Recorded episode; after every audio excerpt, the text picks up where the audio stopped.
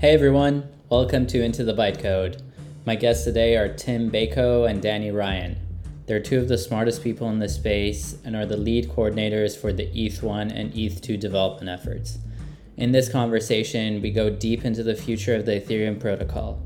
We talk about the merge, which is the most substantial Ethereum network upgrade to date.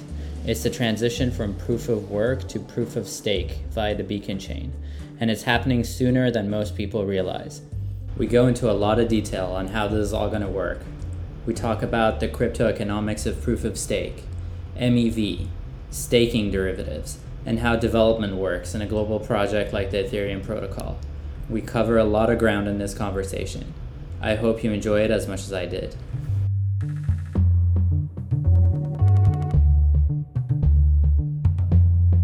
I thought today we would spend the time talking about the merge, the ETH1, ETH2 protocol merge. And the Ethereum protocols, made a lot of progress in recent months.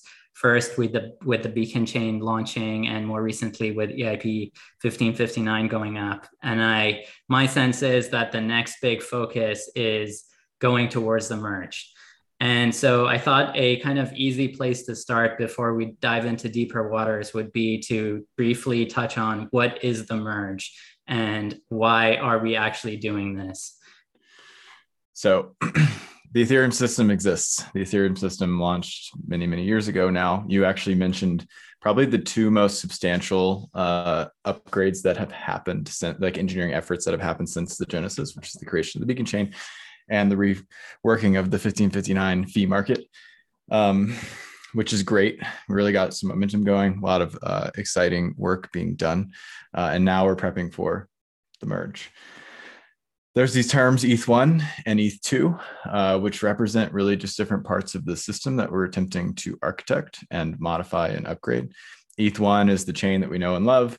It has a proof of work consensus mechanism, and then it has the contents that we really care about as users, which are dApps, contracts, accounts, transactions, all that kind of stuff. And so then we have this other thing that we've been working on called ETH2. And ETH2 at its core is really the Beacon Chain and all of the features and things that we can do with the Beacon Chain. The Beacon Chain is a proof of stake consensus mechanism that we launched last December. It is really exciting. It comes to consensus on itself, but it's primed to come to consensus on other things. And so I mentioned ETH1. ETH1 has really two components we care about: the proof of work consensus mechanism, and then all of the valuable user layer, execution layer items. And really what the merge is the removal of that proof of work consensus mechanism from the ETH1. And so all we're left with is all the valuable things to users, and the swapping of that, the hot swapping of that in a live setting for the new consensus, the Beacon Chain. So essentially the Beacon Chain is coming to consensus on itself. The proof of work is coming to consensus on all the user layer stuff, chugging along. And at some point, at the point of the merge, the Beacon Chain will then come to consensus on all of the execution layer, user layer stuff, and we will leave proof of work, energy hungry proof of work behind once and for all. Yeah. And this has been such a long time coming.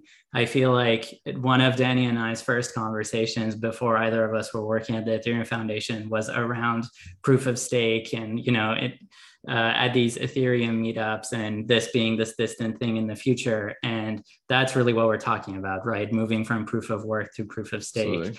And maybe also to touch on why this actually matters, what changes it results in before we go into the more technical details. Danny, I've heard you say that it changes security, sustainability, and scalability. Those are my talking points. Really yeah. Yeah, I'm stealing your talking points. But what are the highest order bit changes on each of those dimensions? So yeah, ETH2 is really an attempt to make Ethereum's consensus more sustainable, secure, and scalable while retaining decentralization. It's really easy to do those things if you make kind of what we would call very critical sacrifices. But we want to do that while retaining decentralization, retaining some of the core properties that we care about in the system. So the move to proof of stake, the merge, gets us the first two. sustainability, and security. It is more sustainable because the crypto economic consensus mechanism relies on essentially bonds in the form of Ether capital put up as the asset at stake, as opposed to the accumulation of physical hardware and burning of energy, which is essentially the analog in proof of work. And so to participate in that crypto economic consensus mechanism in proof of work, you just have to burn tons and tons of energy to prove that you're dedicating a scarce economic resource to protocol. Whereas in proof of stake, I sign a message and I put essentially capital at stake and participate in the crypto economic consensus mechanism. So I don't need to burn tons of energy, which is great. So more sustainable. Yeah. Yes. So instead of actually, you know, solving the quote unquote proof of work puzzles and getting X number of zeros at the beginning of the hash, now you just, you're literally signing a message. It's the energy usage is negligible, right? I mean, it will fall by 99.9% probably. Yes, it will. And the core is that these are I said it before, these are crypto economic consensus mechanisms. And so really they're proof of dedication of scarce resource to the protocol, right? And the scarce resource is energy and mining power in proof of work. And to prove that over and over again, you have to literally burn energy. And to take this native crypto asset and provide it to the protocol and have it at risk is much easier. I just pretty much like enter into a contract. I say, I'm going to play this game. I sign a message. And then if I play the game well, I make money. And if I play the game poorly, I lose money. Is there some sort of an interesting chicken and egg problem here of the crypto economic value of the collateral depends on the system being secure, and the system being secure depends on the collateral having value? Tim, how what are your thoughts on that one? Yeah, I think that's a great point. And I think Ether having value is definitely a prerequisite to moving to proof of stake, right? Like you couldn't, the absolute kind of caricatural case is like if ETH was worth zero, you couldn't do proof of stake, right? And clearly, whatever ETH is worth today, we can do it. And it's kind of a gradient in, from how it basically, as the value increases, so does kind of the security assurances of the system and the cost to attack the system.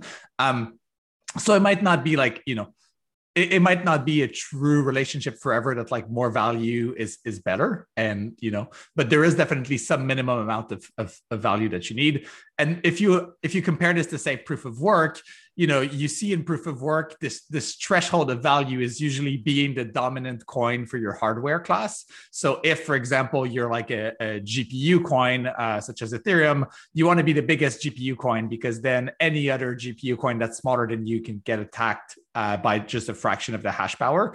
And similarly, if you're running an ASIC, you want to be like the biggest coin for that particular ASIC. And when you translate that to proof of stake is you want basically the economic value that's securing the system to be large enough to secure how much value there is in that system. And Ethereum is interesting in that it doesn't only secure Ether, but it also secures basically every application that's built on top of it, right? So how does that shake out as there are more and more applications built on Ethereum, with stable coins issued, fiat-backed stable coins, and really like the sky's the limit of the amount of value that can be on top of Ethereum. Fortunately, there's a value accrual mechanism that translates usage of Ethereum into really fundamental value of ETH because ETH literally is burned when other things use the platform. Yeah. So there's actually, there's a lot of, I don't want to get into the ultrasound money thing. I don't want to get into the pump the bags thing, but like, the native fee mechanism, market mechanism, having ETH very much enshrined actually helps at least add to the security that essentially you don't have a bunch of like freeloading apps in terms of like leveraging the security of Ethereum, but not really adding back to it. Yeah. And one thing I'll add to that. Right. So like, talking about EIP 1559 and the fee burn, one way I like to put it is imagine you explain Ethereum to somebody who knows nothing about blockchain, right? And you're like, there's this blockchain, which has applications that run on it. And, the applications can like build coin and like hold economic value. Anybody would like assume that there is some mechanism by which the platform captures some of that value, right? They don't they maybe don't have an intuition for how it works, but it's just like you explain that to somebody and like their initial reaction thought process will be like, well, you know, the more applications there are on Ethereum, like the more valuable the system will be. And they might not be able to say how, but like they'll have this intuition. And before 1559, that actually wasn't true, right? More applications on Ethereum didn't necessarily make the network more secure. And, you know, the like when people paid high transaction fees, these basically go to miners, which are, you know, block producers with expenses denominated in fiat. So they need to sell those coins in order to pay back those expenses. And I think a large part of the reasons why, you know, the network has so much value is over time, you've seen Ether kind of become this unit of account or like store of value for a lot of applications. And you've seen this initially with ICOs in 2017, right? They held their treasuries mostly in ETH for a long time. And, you know, then you've seen it with DeFi that has started to use ETH as a collateral. So it's like we had some mechanisms by which they, you know, there was demand for Ether and that generates value, but we didn't have a mechanism that translated like more usage for the network into basically less supply. And obviously, again, there's a lot of caveats around like, you know, raising the price and whatnot. And there's a lot of volatility associated with cryptocurrency prices.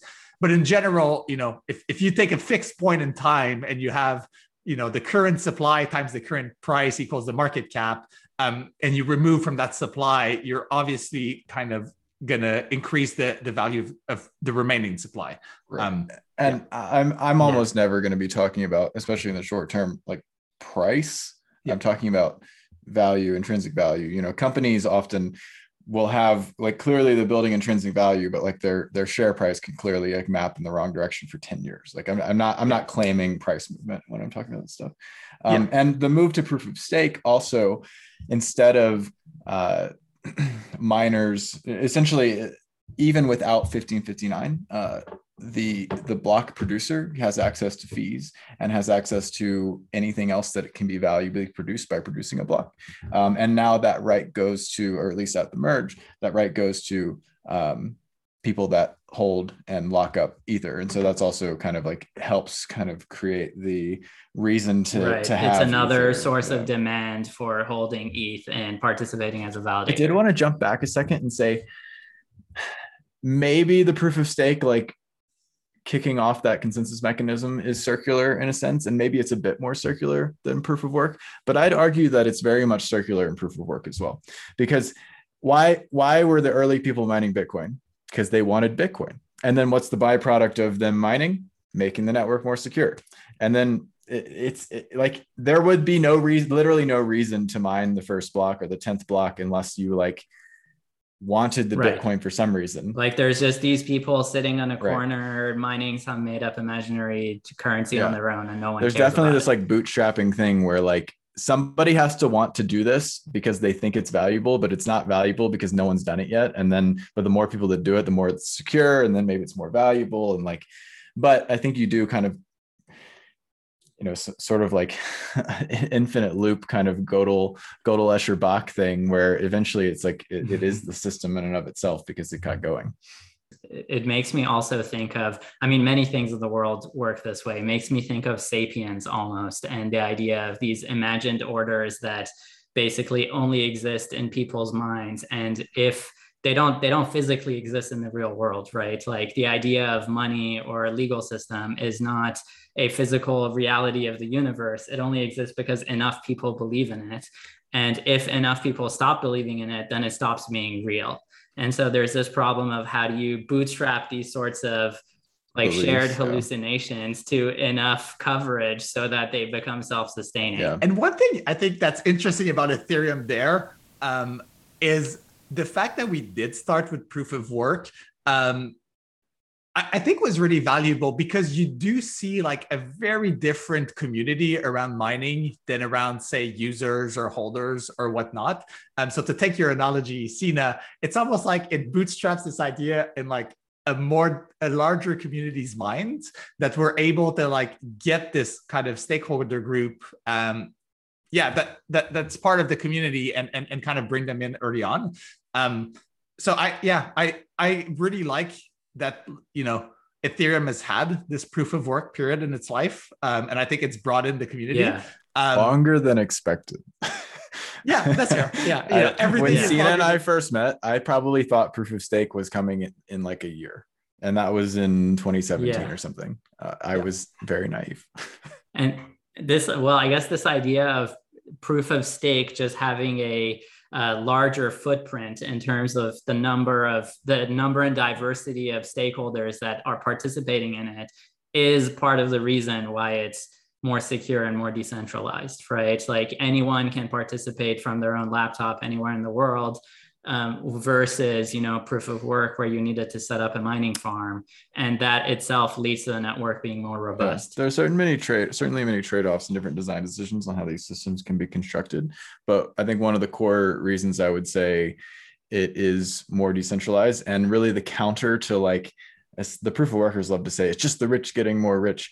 And that's very a naive interpretation, because these are crypto economic consensus mechanisms. The whole point is you put up capital in some form and you get a reward, right? And if you can make that function very pure and not have disjoint sections where if you put up more capital you get more reward as a fraction, then that's better. I mean, we're operating in the assumption that these are crypto economic consensus mechanisms. You put up capital, you get a reward.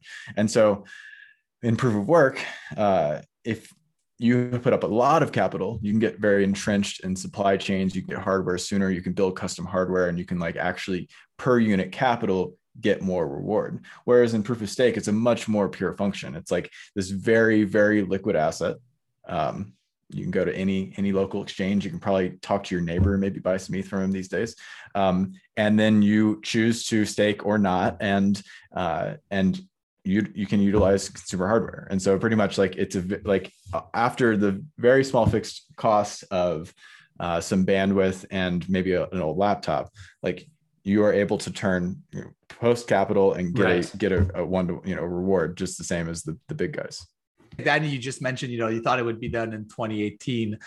Maybe it's worth taking like a minute or two and explaining what's changed since 2018, because I think that the part around reducing the minimum stake is something that's probably underrated, and that other proof of work systems that are other proof of stake systems that are live today don't necessarily have. Why did Ethereum take these 3 extra years to ship proof of stake? What did we do in the meantime? Right. So in 2018. We released an EIP called EIP 1011, hybrid proof of work / proof of stake, Casper FFG.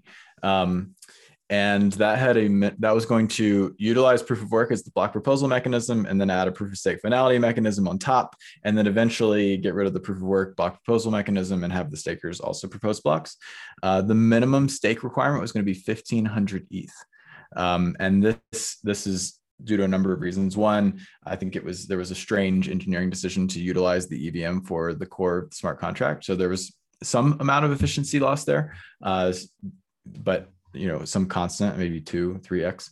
But then around the same time when that was being specified, Justin Drake and Vitalik realized that these, like, cutting edge cryptography, BLS signatures, which allow for signature aggregation, could make this system like way, way, way more decentralized.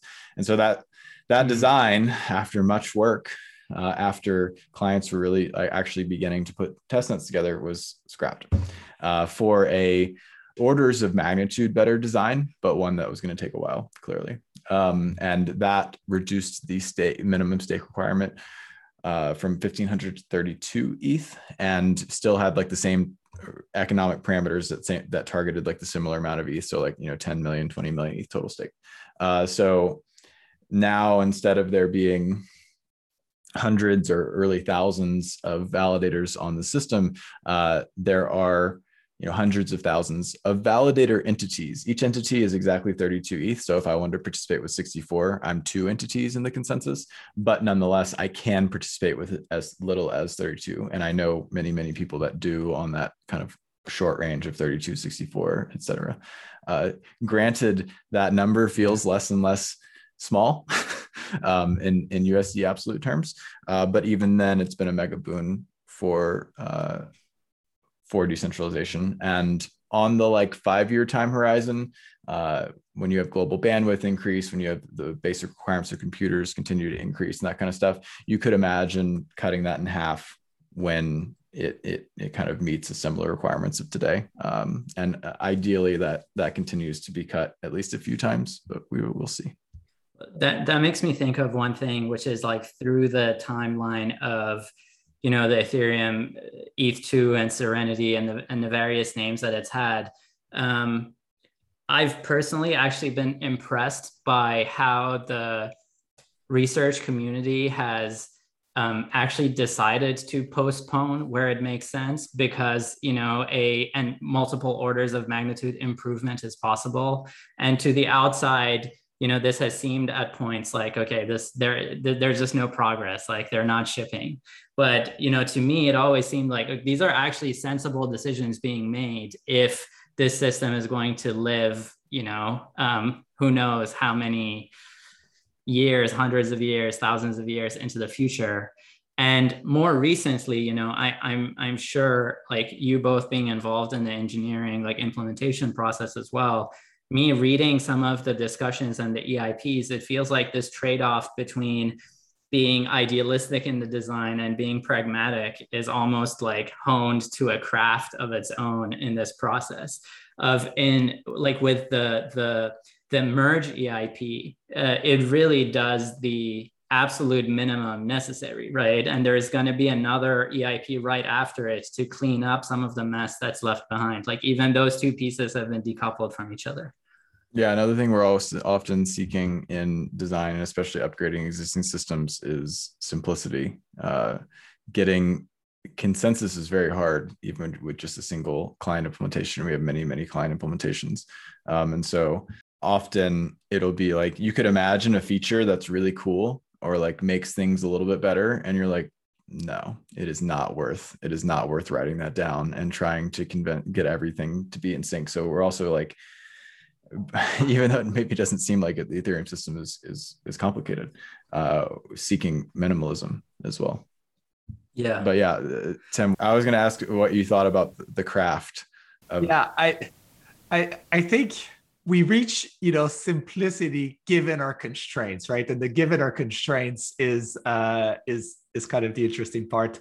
For example, you know, like the typical all core devs EIP process is like somebody comes up with a new idea for a great feature and then they present it to all core devs and then it gets shot down because it's a denial of service vector. That's like the canonical thing. And then, you know, they go and they basically patch up their feature with a bunch of edge cases to, like, you know, make sure that it's safe. And that intermediate spot, you usually get something that's quite clunky. And ideally, that gets, you know, iterated on and fixed, and we then come up to like a new implementation of it that usually is simpler and you know, addresses the security concerns.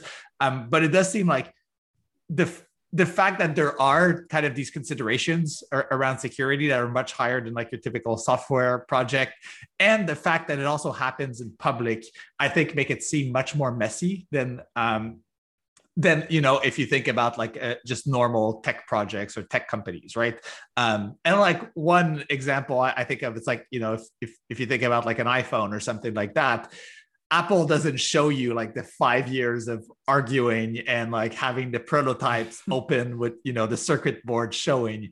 And like for better or for worse in Ethereum, all of that is public. So I think it gets very easy to see like the messy part. And then when it's actually done, you know, I don't know, a lot of times maybe people don't pay enough attention to like the end result and saying like, oh, now it actually works. It's like the goalpost has been moved. Right. Yeah. So, you know, as a semi-outsider of this process, as someone who follows it from a distance, to me, it seems like a just complete miracle that a group of people who are working in different organizations and, you know, are working remotely, you know, getting together, talking asynchronously and on these calls, are making progress on one of the most complex like systems in existence and trying to upgrade it in real time. Yeah, I'll just agree. It is a miracle. Yeah. Like, I mean, I've seen engineering teams where there's, you know, a leader and they're all like working in the same room and they're trying to do something ambitious, and that's already impossible. Yeah. That's, I mean, it's very hard. So what's happening here? I agree with Danny. It is a miracle. And I guess, you know, my first thought is like, again, the fact that it's open makes it seem, it doesn't make it seem worse than it is, but like, it makes it seem as it is.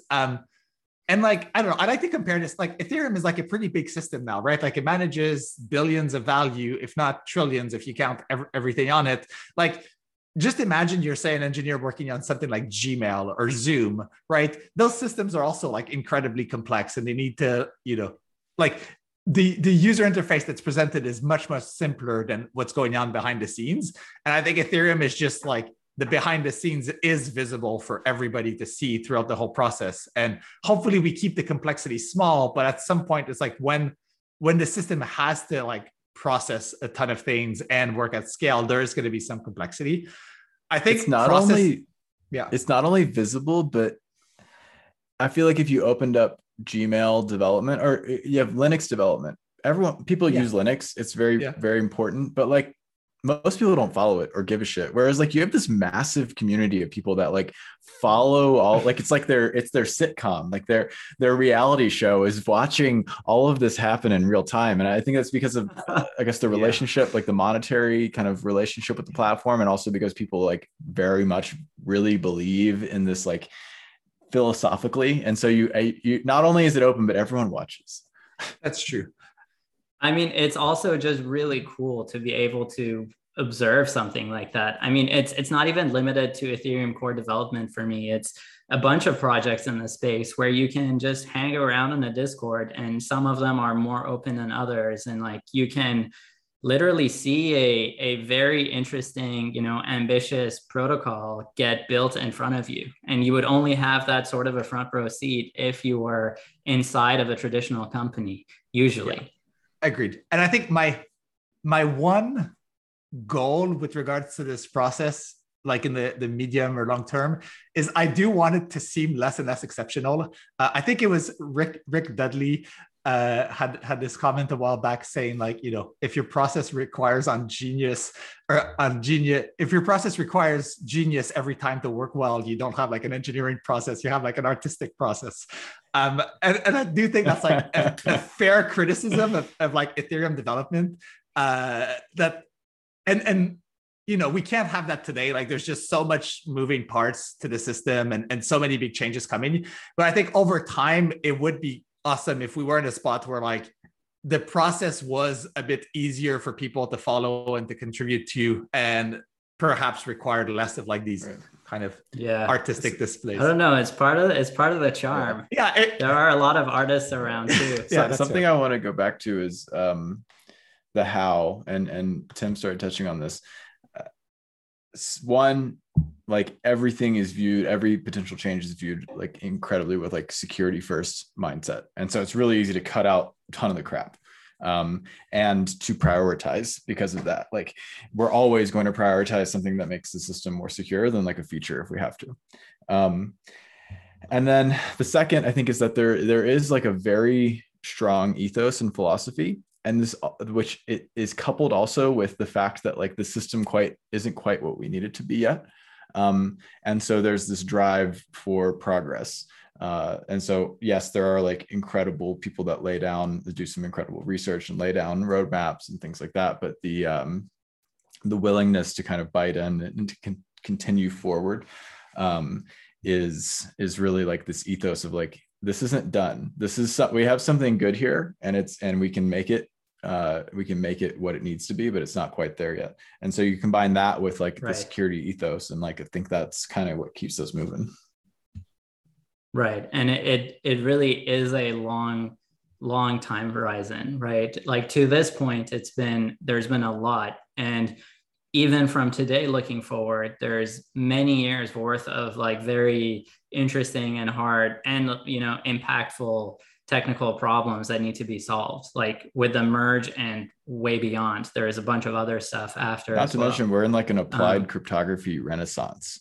where like every 6 months, there's this like radical new technology that when you combine it with crypto economics, just like seems like literal magic. And so like the stuff that's going to happen with virtual machines and zero knowledge proofs and stuff for the next few years, it's like, it's a lot of stuff coming. Yeah. So I think maybe let's take this transition to start talking about the merge specifically.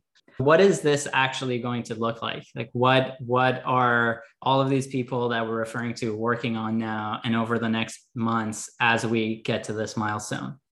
I think it's important at this, it's probably valuable at this point to discuss the separation of concerns and layers and how this is kind of a happy accident that's happened. So what we call ETH2 or the Beacon Chain has been architected in relative isolation from the existing chain. And what has happened on the existing chain, like the proof of work consensus mechanism is very stable. It's very fine. Like if you go look at the diff across Geth the past 5 years, they probably haven't touched it very much at all. But all the optimizations has been in this execution layer, running the EVM very efficiently, managing state, doing sync, all that kind of stuff. So we have like very sophisticated pieces of software to do this. And then in parallel, we've created very sophisticated pieces of software to come to do proof of stake consensus with hundreds of thousands of participants, all sorts of cool stuff going on there. And so we have these teams and these pieces of software that are actually pretty specialized. And so the whole framing of the merge and specifications and even how it's going to look in engineering leans into this separation of concerns and such that we have the consensus layer or the proof of stake consensus layer. It has its own specifications. And we have a link into the execution layer that has its own specifications. And we also have two pieces of software. Essentially, think about Geth. You have Geth, all the EVM and the state and stuff. And then you have this like this brain, this proof of work brain that's like driving it. It's saying like, hey, this is the head, this is a new block, that kind of stuff. We can take that brain, we're gonna do brain surgery, or maybe we're gonna switch. We're going to keep the same body and switch the brain. But you can take that brain out. And instead of listening to proof of work, we can listen to a Beacon Chain client. And we can actually like keep these as two pieces of software that run in harmony together. And the Beacon Chain software essentially is driving the execution layer of Geth or Nethermind or any of those other clients. And so what it looks like is teams on both sides of the aisle coming together, creating the link between the two. You know, that EIP you saw is really that like the link between these the proof of stake consensus layer and the existing execution layer. And so now it's really like refining that link, ensuring that the core of the execution layer that we know and love, like state sync and that kind of stuff, can continue to operate with this new brain, and bringing it all together and testing and doing test nets and beating it to hell and then going to launch. There's a lot of other details in there, but that's kind of at a high level.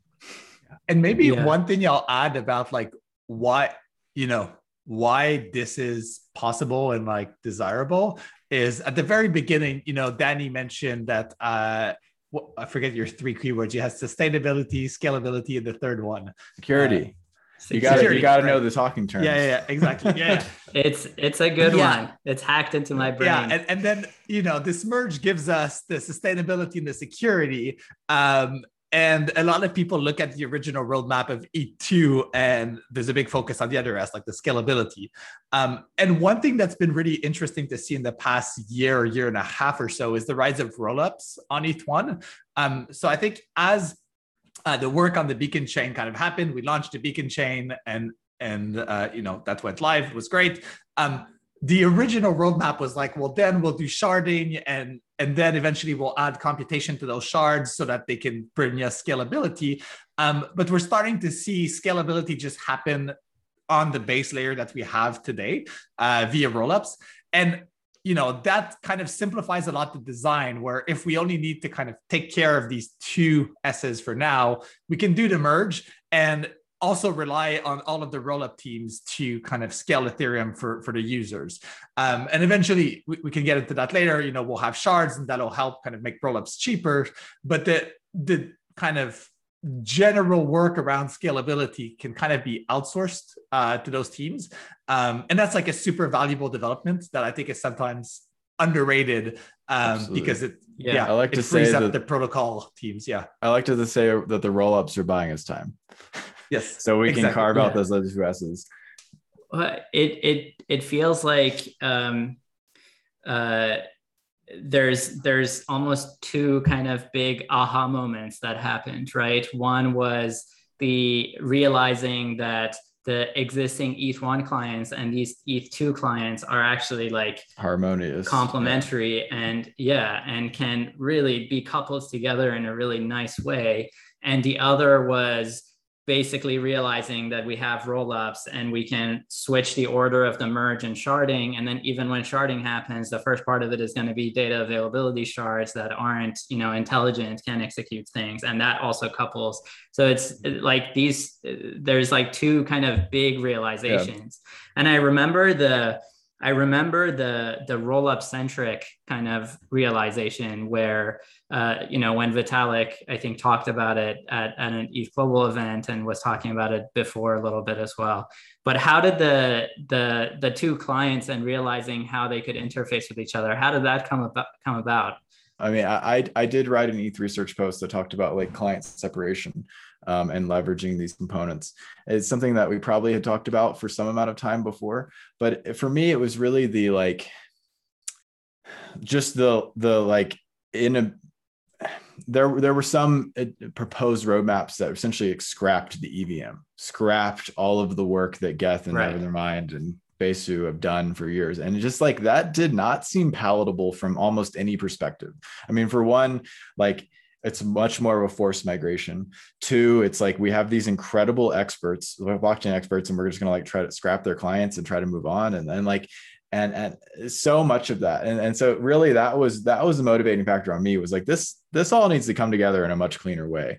And that was that push in that direction. But you know, there were glimmers of that over the past like couple of years, but really it really started coming together, I think, with that the post talking about how these clients can be separated. Because at that point, Guillaume from Geth started doing some R&D and did like a proof of concept along with Mikael to show that, oh, you can actually do this, and that really picked up steam from there.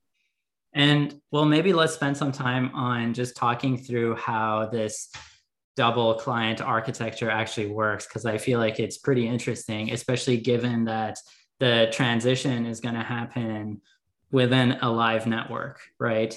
And so I think the latest designs that I saw, and I may be wrong here, but they kind of, you know, there's the Beacon Chain that's coming to consensus on its own state.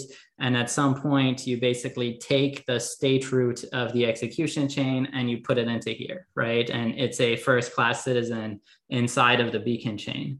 And these two clients are going to be running on the same machine and communicating with each other via some, you know, RPC protocol.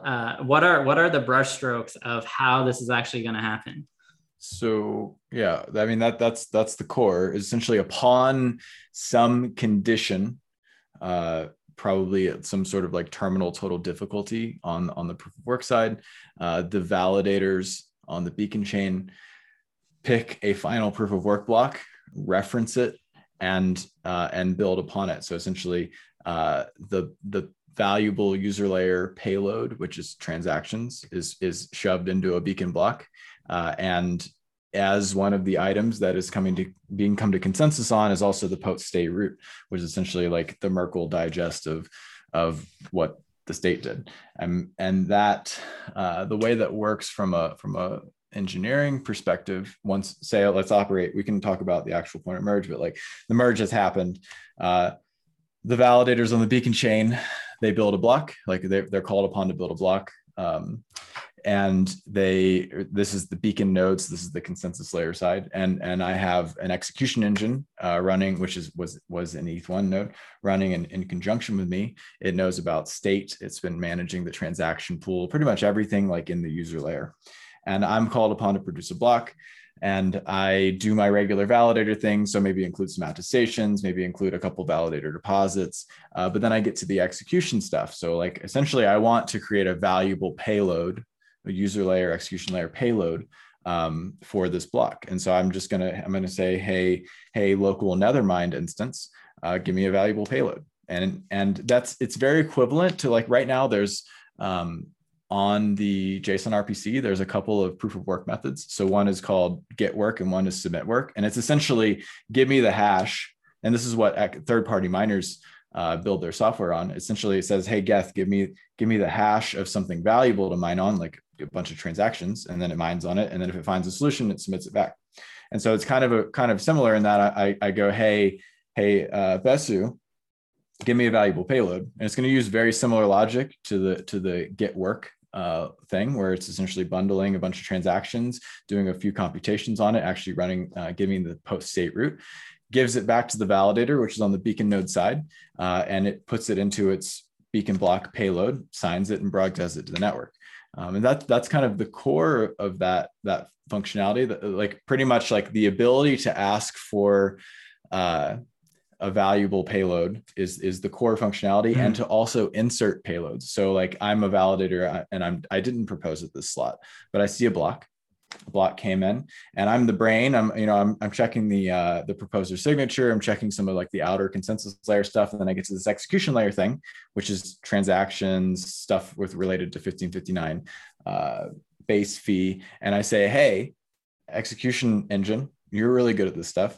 Tell me if this is valid. So I pass the payload over to the execution engine, and Geth or Nethermind, Open Ethereum, it says, it runs the computation just like it would run a block today. It checks the post state route, it updates its local state, and then it essentially returns true or false. Like, hey, was I able to insert this or not? Right. And that just becomes an additional validity condition on the Beacon block itself. And then that state route is embedded in the Beacon state. And so if you think about the Merkle tree, the outer Beacon state, you have like the validators, and you have some historical stuff, and you have the execution layer state root. And if you dig deep into that, it actually goes all the way into all of Ethereum state. So it's really, I don't know, it's funny. Yeah. Like, the realization here is really like, what did we build? We built a consensus mechanism called the Beacon chain. Right. Let's come to consensus on stuff with it. Right. Yeah.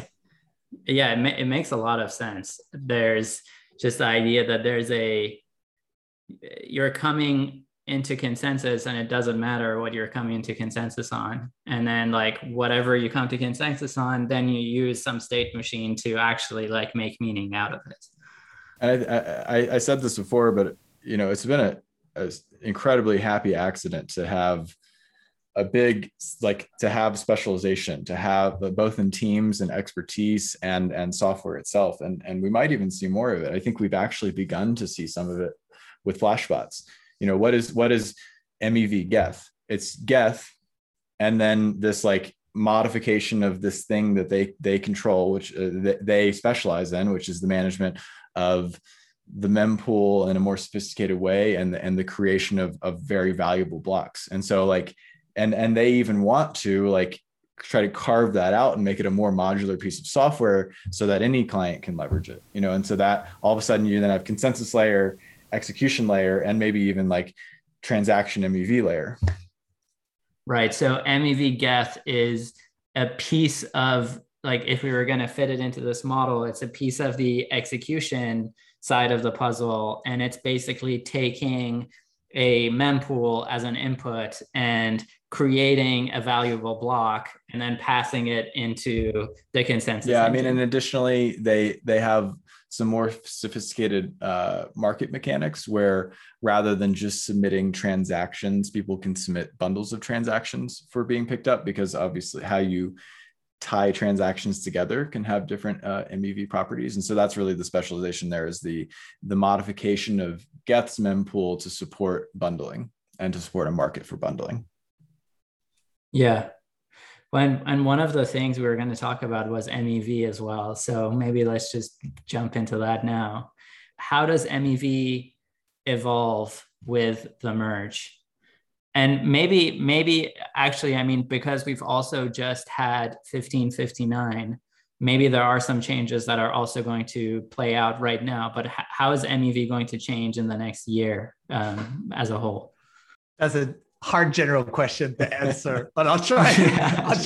Throwing you to the wolves. I'll try and narrow it down. So just, you know, starting with 1559, there's not a ton of impact with regards to MEV and 1559. The biggest one is just that every transaction on the network needs to pay the base fee. So that means that you just need to re-architect MEV bundles where prior to 1559, you could have, say, you know, your first N transactions pay zero gas, and then the last one pay the gas to the miner or something like that. Now every transaction needs to cover at least its own base fee. So it's you know, it doesn't change kind of. It changes a little bit. So one of the design goals of like iterative MEV work is MEV minimization, and 1559 does do some of it. So it does reduce the magnitude of what a proposer can extract from a block, which MEV minimization is maybe a good target for multiple years to help with core security stuff, which we don't need to necessarily get into right now. But it does modify a little bit. How does it do that? How does it lessen the amount of MEV that can be captured? If it's less than the base fee, basically. Pretty much. Mm-hmm. Yeah. Because some of it is being burned and isn't directly accessible by the miner. Right, like previously you got all of the transaction fee. And so you got MEV plus transaction fee. Obviously, like the way market mechanics work out, you might not get all of that. Yeah.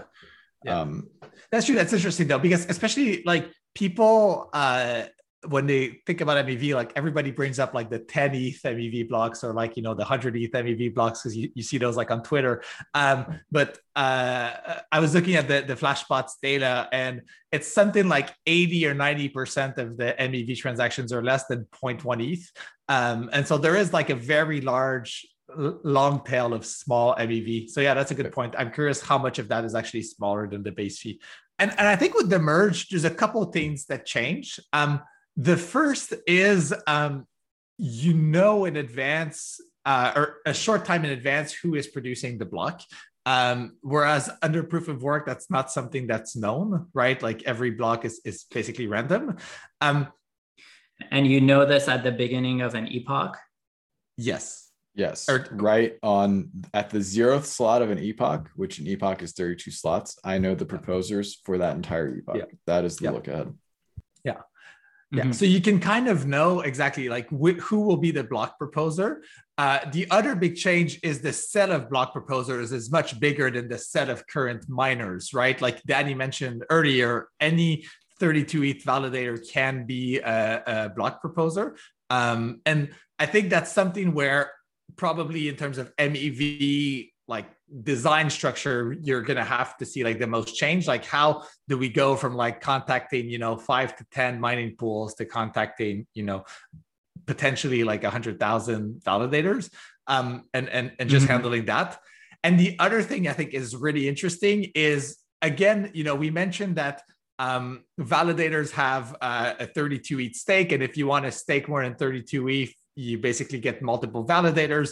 So you might start to see cases where you can know in advance that a single entity controls 2 validators who propose 2 consecutive blocks, right? So say, I don't know, some exchange or some, you know, like staking product has validators that happen to be the proposers for 2 blocks in a row.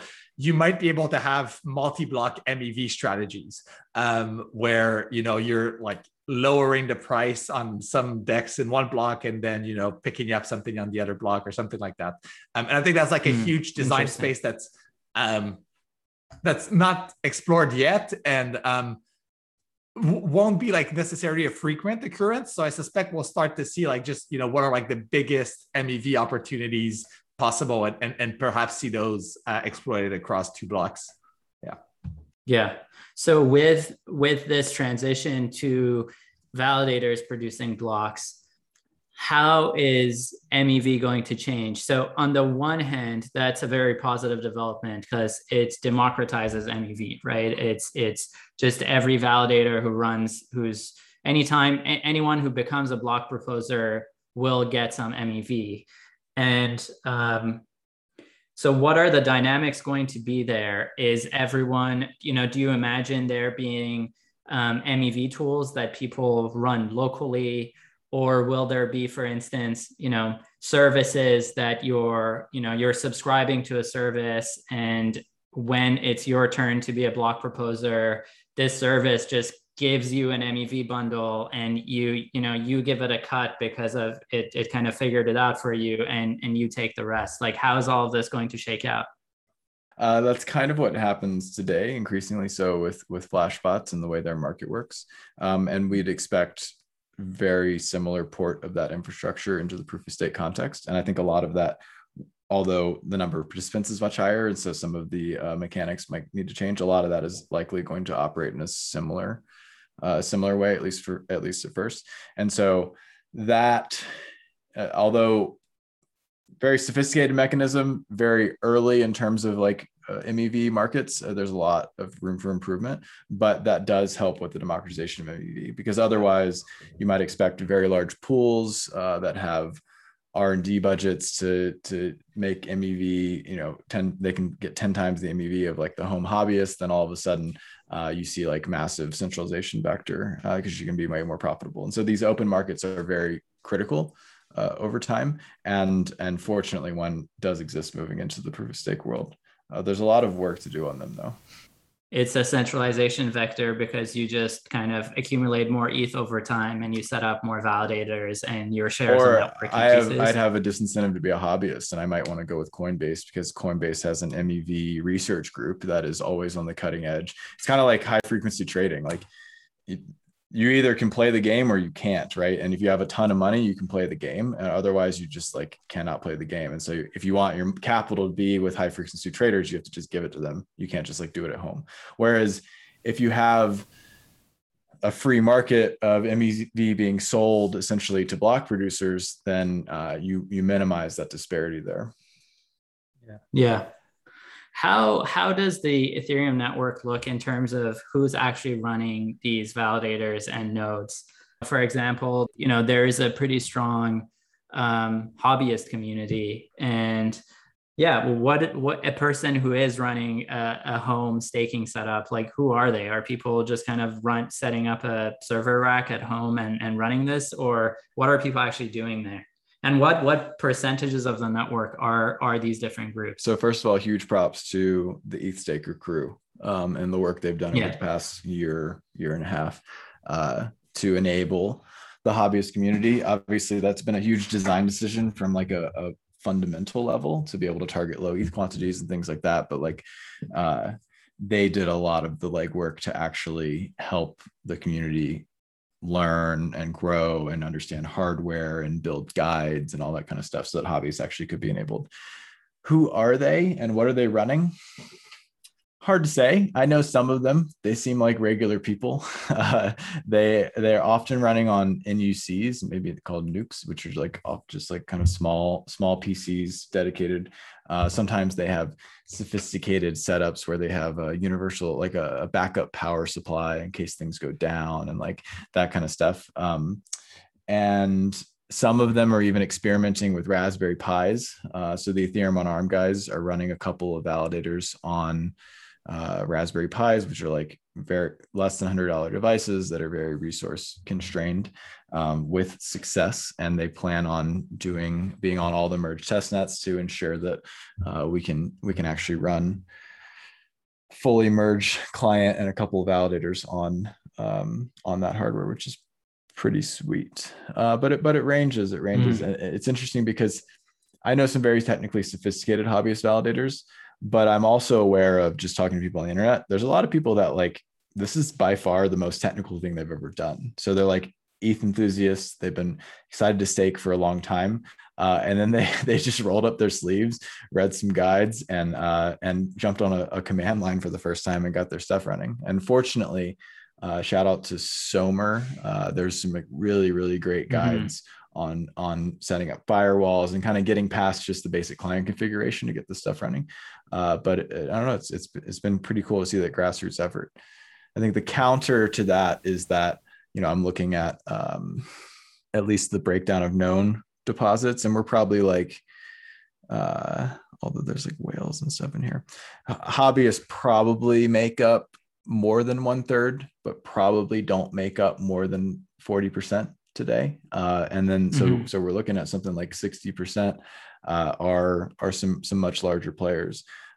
some big ones. So like Kraken. Oh, actually, there's a classification on this website I'm looking at here. I'll share it with you. Called whales, which is 9.38%. And I assume that was an exchange. So actually, if you include whales as hobbyists, which is probably fair, they're independent actors, we might exceed, you know, maybe 45%. It's hard to say what's in this blue block of others. But, you know, we have some exchanges which offer staking services, and then we have some staking institutions that's like their primary thing. And a big mix around here, obviously some larger ones, and then many smaller actors. And then this. So what is, how, and either of you feel free to take this, but how do we think about the incentives of someone staking on their own? Why would someone actually do that given all of the work that it involves? So it's not that much work. One, it's fun. I mean, that's not a good enough reason. So any of these staking institutions are going to be.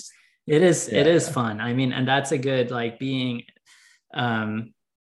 especially, you know, in a new emerging thing, like being a part of the community is a very positive thing. Yeah. You know, I would say that's very powerful. I mean, like to just learn and do and be a part of this decentralized thing. Like, obviously I don't think we can, there are incentives for a reason to help incentivize people actually doing this, but like, but for the first hand while, like that's a pretty powerful incentive in and of itself.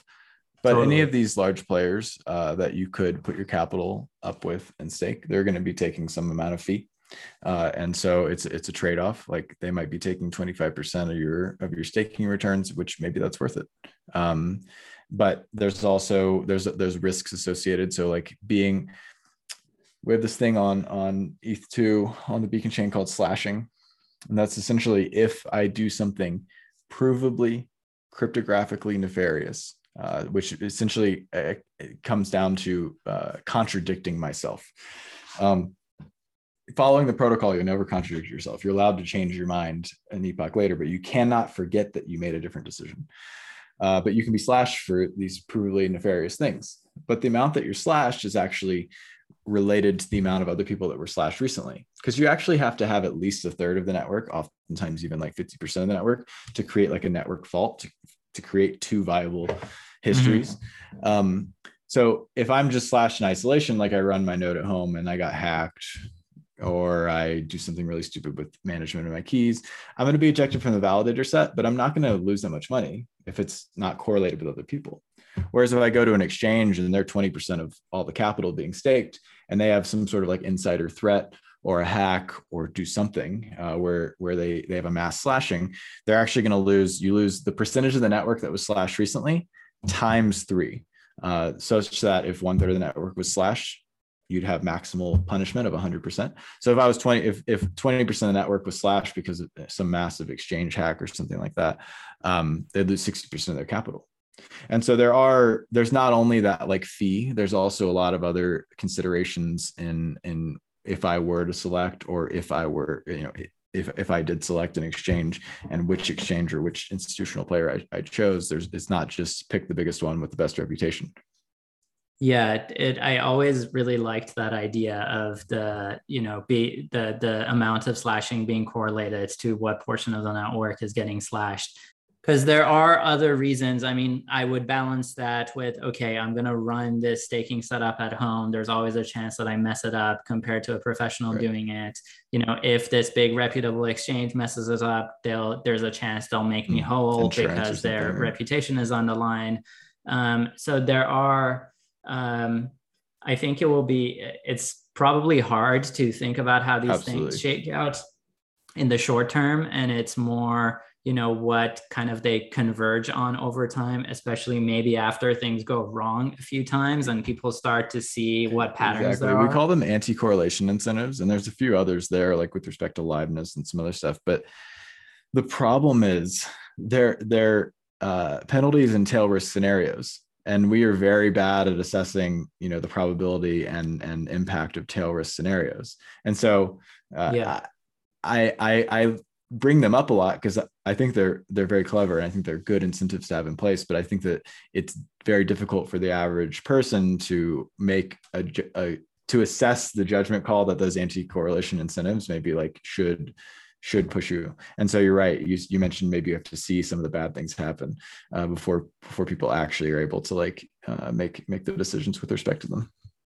And what about staking derivatives, or, you know, let's say I'm most familiar with Lido, which I actually quite like the way they've progressed on the protocol. I mean, my understanding of how it works is that they're, you know, they on the one side, they allow you to deposit into their smart, you know, into their system. And on the other side of it, they kind of funnel this into multiple staking operators. So, you know, they're actually, you're not kind of taking just a correlated risk with everyone else who's under their system. And also, I mean, just having followed their progression for a bit, I sense that their vision is to build a truly decentralized system over time, right? Where anyone can kind of become a staking operator. There's reputations involved. You can, you know, so it kind of evolves into a middleware layer, and others might be doing similar things. Yeah, that's what I call it. I call it like they're not a staking pool. I mean, they allow for pooling, but they're more of a staking middleware. I think that's a staking tokenized middleware that does round robin allocation to underlying staking providers for diversified risk pool for a staking derivative that has yields. And I think it's worth noting like the pros and cons, like especially today, like there is still a fairly high element of trust in Lido today because of like what the protocol, you know, allows them to actually decentralize. And I know the team has been working on some proposals for, say, withdrawal credentials and whatnot that could help make it a bit more decentralized. But, you know, you do have like this extra trust assumption and this extra cost. So I forget what the exact percentage is, but obviously Lido, like any other staking provider, will take a cut of the rewards. And, you know, like the upside is, one, if you don't have 32 ETH, right, it makes that accessible, right? And you kind of hedge your risk with like a single provider, like Danny mentioned. So it makes it easier to, you know, get access to basically staking rewards without having that minimum amount. And two is, yeah, you do get the derivative token back, so the staked ETH, which you can then use, right? And that I think will be interesting to see in the medium term, like, you know, how much people value the fact that they can use the stake token to do other things versus just leave it in the Beacon chain alone. So what are the kind of second order effects of this? Like if more and more of the stake moves to systems like Lido, and then people, I mean, yeah, what sorts of ramifications does that have for the network at large? It's complicated. It certainly has security implications because you could potentially leverage these assets in different ways so hedge against essentially an attack that you might be conducting in another context. I think that withdrawal delays, which exist, essentially there's a queue on exiting and being able to get capital out, does protect against a lot of this. If you could instantly join staking, get some asset, short it, and simultaneously conduct an attack and also get the assets out, like I think that would be a much more bad situation. But I don't know. I need to think about it more. There's a lot of people thinking about it, but staking derivatives definitely complicate the naive security assessments. I do think, yeah, there is like something good in that it is middleware where, you know, the people who would have to conduct the attack are not necessarily the people who deposit the ETH, right? They're the people who run the validators. Right.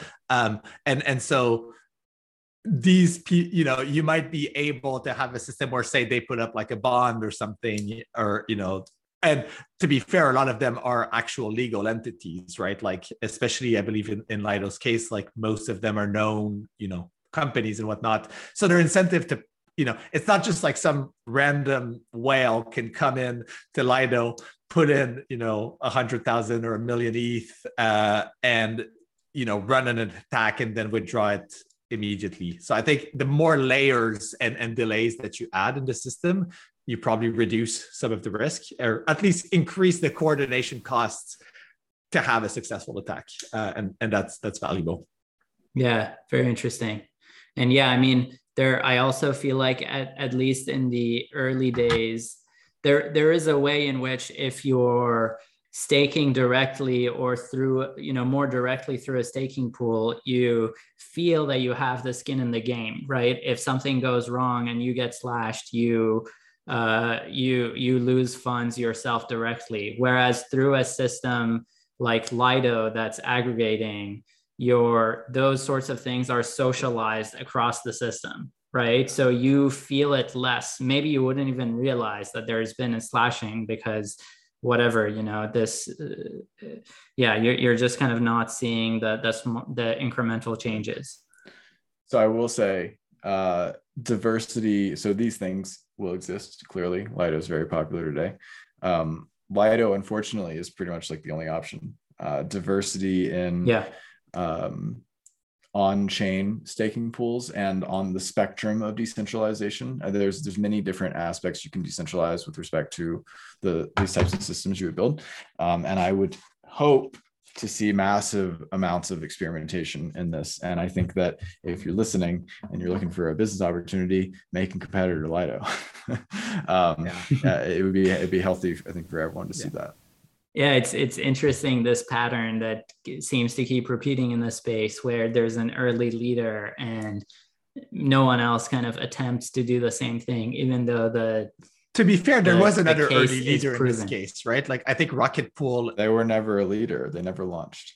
Yeah. And I think this is like a really interesting case study. We were talking earlier about like pragmatics versus idealism. Right. I think a lot of the, Rocket Pool seems to have taken the approach of like, wait until the protocol allows you to be sufficiently decentralized to launch. Whereas Lido was like, launch with whatever is available and hopefully decentralize over time. And so, yeah, I think, hopefully we do, as more and more functionality is enabled and there's kind of a bigger design space, we see more people coming in and experimenting with that. It's funny because on the L1, you like people sometimes argue like somebody else is going to come and eat Ethereum's lunch, which like maybe it will. Yeah. We'll see. But Ethereum launched early, and with design flaws and with a consensus mechanism that wasn't perfect proof of work and is working on iteratively making it better. And so in that sense, I think that often saying like Ethereum's not out there making moves is wrong, because they kind of did the Lido thing in that they launched as early as possible. Well, it was honestly they're running out of money and it was time to go, but. Good thing we didn't wait for proof of stake, right? Yeah, and I mean, I'm still eager for Rocket Pool to launch. No negativity there, but I would have hoped that it had launched already, and I would hope that there are many other interesting options coming. There's this development called Secret Shared Validators, which leverage some of the cool properties of BLS signatures and threshold signatures to be able to take a single stake, so a single validator, and actually split control of it amongst a number of entities that have its own kind of safety and liveness properties in controlling that validator. And these have actually become relatively sophisticated. They're on testnet now. They've been hammering on them for a while. And I think that actually opens up a lot of interesting companies and maybe interesting like DAOs and things to build with these. Interesting. So I do think we're going to have a second wave towards the end of this year of some interesting options coming out in this layer. And I'm super excited. So the idea being, like, I guess one of the value propositions of a system like Lido that we've been talking about is you could have less than 32 ETH and participate in it. And this is kind of baking that into the protocol where a validator is still going to require 32 ETH, but multiple people could come together to put that together and govern it in between. Yeah, themselves. Essentially you have a consensus mechanism for your validator that then participates in the consensus. Wow.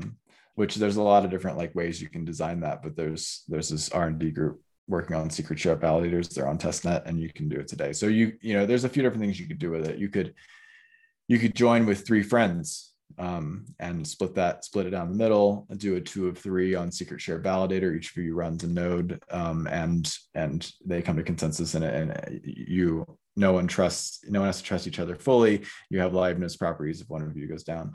But another reason you might use it is you might be a institutional staking provider and find it actually a more secure setup to split your keys in parts and have mini nodes and redundancy and stuff. So it opens up a huge design landscape. This is a more robust way of building a system where you have backup keys, and because right now that's one of the main reasons people get slashed, right? Is they haven't designed the systems well. Don't put the same key in two places and tell them they're in charge. It's a bad idea. Go offline for like 10 days rather than trying to make a redundant setup.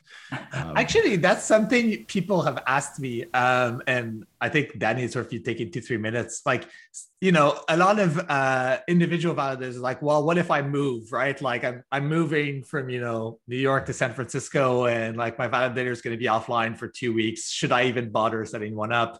You know, like, can you talk a bit more for like an average user? What are like the conditions under which they're like expected to be profitable? And yeah, like. So assuming the network is finalizing, which it pretty much always is. You cannot take that for granted. If AWS goes down and we find out too many validators on AWS, they're all going to lose a bunch of money because it's not going to finalize. They're all going to be correlated. Don't be on AWS. Be uncorrelated. Run it at home. But assuming the network's finalizing, when you're offline, you stand to lose. It's actually about 3/4 that you would have made online. Just call it 1-to-1 for easy. So like if you're offline for a day, you lose a day of profits, like literally not just opportunity cost, your balance goes down a little bit. Or if you were online for the day, it would have gone up linearly. And so what you can think about it is if I'm offline for a day, I come back online after 1 day, I've gone down a day, I've gone back up a day, I'm now at zero. So if I was offline for 2 weeks, I would come back online. I'd be online for 2 weeks. I'd be back where I started. It would kind of amount to 4 weeks of not having a return for that year. So, you know, 4 out of 52. So that's like a 7% reduction in your total profitability for the year, but you're still definitely profitable. Even if you're offline for half the year and you came back online, you'd be like net zero for the year, which try to be online more than that. But it's as long as you're not correlated with other people, like with a lot of other people going offline. So you're not with a big pool or you're not on AWS with a big outage, like you're not going to really lose that much money. And so if I was offline, I knew I was going to be offline for 2 weeks. 2 weeks is on the range of like, that would kind of hurt. Like I'd probably put in the amount of time to maybe power down, get a non-AWS cloud instance, and run for 2 weeks while I move. But you need to be careful that it's power down my node, export the slashing database, power up my my cloud instance, then power down my cloud instance, power up my node. You never want your keys running in two places at once. And so like in the 2 week time horizon, certainly in the month time horizon, I'd be like, okay, it's worth like making sure I'm live in the middle. But if it was 5 days, like I you know, that was the move, then I personally would not power. I would power down my validators and I would turn them back on a new location, because you know what, 10 days out of the 365 in the year, you know, I'm looking at like not losing too much money. I think I saw you somewhere else saying that there's a new feature called doppelganger detection. Is that relevant at all here? Yes. So this came out of, I think, Doncred and SuperFizz both had this idea around the same time. And SuperFizz coined the term doppelganger. Like all great ideas that arise in multiple places. Equals MC squared. If people did that one, right? And so doppelganger detection, coined by SuperFizz, is now a feature supported by at least a few clients. I know it's supported by Nimbus. I know that in the 1.5 release on Lighthouse, which is coming out soon, it will be supported. And it's a default where I turn on my node, And because safety failures, me double signing is way worse than liveness failures, I actually don't, like my node turns on and I sync, but I don't start signing messages. I just listen for a second. I listen for, 2 or 3 epochs, and I see, is anyone else signing messages with my same key? If so, shut down. If not for a few epochs, that's a good sign that like I'm the only one running these keys. I didn't accidentally turn on my cloud instance while my home node was still running, and I continue on without any issue. There's usually like a CLI that would be like -- unsafe capital letters, disable doppelganger detection XYZ 1010, like something that's really hard to type. That if you know you're the only one running the keys, you can like bypass the 2 epoch wait and not deal with it. So there, yeah, there's even in the UX of not being /, especially for hobbyists, things are getting better and better. Well, gradually bringing this to a close, I guess I'm kind of curious to go back to that question of what is happening now until the merge. And so we know that there are, there's 2 pieces of software that have a relatively clean way that they're going to interface with each other. Is the work now for these different clients to kind of build out this shared interface and this shared spec, and then, set up a testnet and go from there? Are there any kind of big unsolved problems that need to be tackled in the meantime? What does that kind of future roadmap look like? Yeah. So one thing that's, really promising in the direction of the merge is we tested this back in May. So when this idea of, combining the current ETH2 client with ETH1 clients kind of started to get traction, we wanted to be sure it actually worked in practice. I personally was pretty skeptical. I knew it was going to work. Yeah. So in May, there was this month-long hackathon organized by Proto Lambda called Rayism. Yeah. And the goal there was just, can we get this to work on a testnet, right? Like, just hack together, all of the clients from ETH1, all of the clients from ETH2, make the minimum set of changes and get this working. And then it actually did work. So Danny was right here. We got every permutation of ETH1 and ETH2 clients, I think except one of the ETH1 clients. But basically the 12 permutations worked, and they were running on a network together, and producing blocks. So that was awesome. It kind of validated, that this architectural design is sound and we should go with it.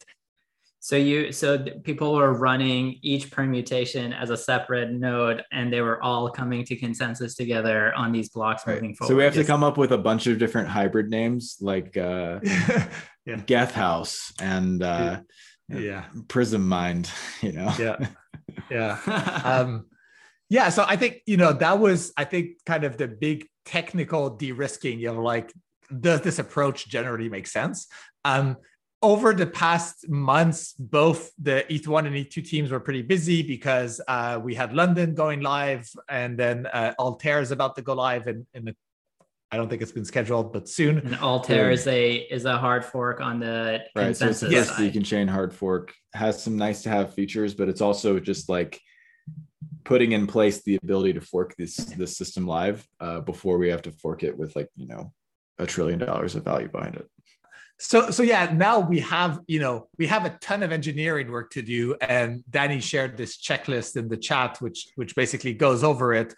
But it's really kind of getting this to production readiness, getting this tested, figuring out. So there's a few small kind of details we still need to figure out, and decisions that need to be made. But the general architecture is set, and now it's just getting it to a spot where it's production ready. On the execution side, given that London is out, this has now kind of shifted to the main focus, and client teams are starting to work on it. And similarly, once Altair is out on the consensus side, then mostly those teams kind of work on it as their main priority as well. Right. And I would say, yes, all the normal things like refinement of specs, writing of a lot of tests, test nets and all that kind of stuff. But I think my estimation is the long tail on this is like testing and security. It's doing, it's having testnets run for long enough. It's hammering them with all sorts of stuff.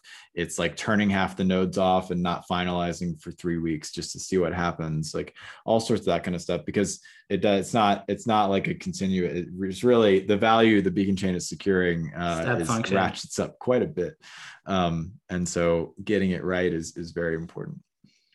Are we experimenting with any new mechanisms around security and auditing and bounties and that sort of stuff? So I would say we should, triple the bounty program at least tomorrow. That's a conversation for another day. But I think that ratcheting up the bounty program makes a lot of sense to me. I think there's the EF capital that the EF has for this kind of thing, and what we can catch now is way better than what we can catch 5 months from now. So that we have a couple of new red teamers that are focused very much on the merge. These guys are onboarding now. They're super good and are just working on breaking things. We're still have our fuzzing infrastructure on both sides of consensus layer, execution layer. We've been talking with a couple of people that are looking into fuzzing, like more creating these like deterministic networks and hypervisors and fuzzing actually the network rather than an individual client. So there's a lot of stuff going on. Another guy is actually looking into doing network load tests. So like actually put a huge budget around creating pretty large networks distributed across the world and hammering them with things or making slot times really short and that kind of stuff, and just kind of seeing what shakes out. So there's a lot of stuff. All the basics certainly be there, in that we're going to get some cross-client testing, infrastructure testing vectors in place, and we're going to be building test nets and hammering them manually. But lots, if you're interested in this stuff, yeah, and you have an idea on like a security proposal to help with the merge, like holler. Yeah. Sky's the limit. And how does it feel to be working on this? I feel like there's something special about the merge coming up and this particular hard fork, in a way that, I'm always excited about the developments, but this has been a long time coming. And it's one of these moments that we've been seeing from years ago. I like the focus. So I don't know, maybe this is like working on ETH1, but like a lot of working on the protocol execution layer is like, we have like 30 EIPs to sift through and like try to think through all of them and like how do they like overlap or non-overlap, and it's kind of refreshing with the merge. It's like this one thing, right? Like this one target, and it is huge, right? It's bigger than like the sum of probably those 30 EIPs we usually look at, but like, yeah, it's really refreshing to have like one focus and having so many teams kind of aligned on it. Yeah, I like it. Yeah, I mean, bringing proof of stake to Ethereum mainnet is almost the only thing I've thought about for years, to be quite frank.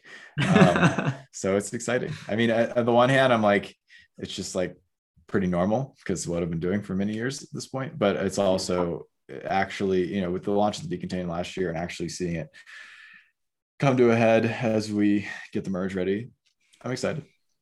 We'll have some good celebrations, I feel, after this all goes down. I definitely celebration in order. We maybe need to just organize a DevCon around it. Who knows? Maybe the stars align. Yeah. I hadn't actually thought about that, but maybe they will. Yeah, merge right at DevCon. A lot of uncertainty in global travel, but I can tell you one thing: the merge is happening. Yeah. Cool. And maybe as the last thing, if people are listening to this and want to work on these problems on the protocol layer, where are the most interesting problems? Where would you kind of encourage people to look? And we've talked through some of them. I mean, the most recent one that came up in conversation was around security and really making sure that this network is going to be secure. But what are the other areas that are top of mind for both of you? So I guess to answer your first question, where should people look? We have, there's ETH Research has kind of a random list of posts about problems and solutions. So if you're totally new and like, I don't know, just want to get a feel for where things are at, that's maybe kind of a good thing to skim and see if anything there kind of interests you. We also have a R&D Discord where there's more kind of synchronous conversation and kind of iterative conversations happening about most of the stuff that's discussed there. So if you do want to contribute and get involved, then joining the Discord is probably a good place. In terms of the problems themselves, I think we discussed a lot of the ones with the merge. And like Danny said, right, he's been thinking about this for the past 3+ years.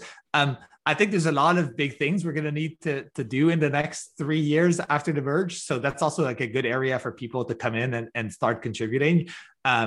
Off the top of my head, you know, the sharding implementation is one. So getting shards up and running is a big area of work where, you know, more people will definitely make an impact. My personal kind of pet problem is state growth. So I think once with 1559 and the merge, I think we're 2/3 of the way to Ethereum being sustainable, that like if we didn't touch it for 10 years, we'd probably be good. The last part that's missing is state growth. So right now there's kind of no limits on the rate at which the state grows on Ethereum. There's been tons of proposals over the year to address this. The gist of it is it's hard to do because Ethereum is already live. It would be very easy to fix this problem if we were starting from scratch on a new blockchain. And there's more and more kind of concrete proposals that seem realistic, and there's a lot of value in having kind of researchers who have like engineering skills start to actually prototype these and see what breaks and see what the edge cases are. So yeah, if I could direct people to one, it would be state growth. And you'll be busy for the next 3 to 5 years. And this is more abstract, but just the doors are wide open, like. If just show up, there's interesting problems, work on the problems, ask questions, fix typos on GitHub, and like it just kind of spirals out of control. Like the next day you're going to be talking to your crypto hero. I mean that honestly, like, you know, if you're interested in this stuff, just jump in. There's literally an infinite amount of work to do. Yeah. It's unexpected, I'd imagine, that, you know, just going to the ETH R&D Discord in the main channel, there's, you know, 6 people going back and forth, and they're literally the people building the future of Ethereum, and you could just join the conversation right there. That's wild. And again, I'll echo what I said before. Security and testing. If you have a skill set that you think is relevant to getting this stuff done, knock on my door. We can find something for you to do.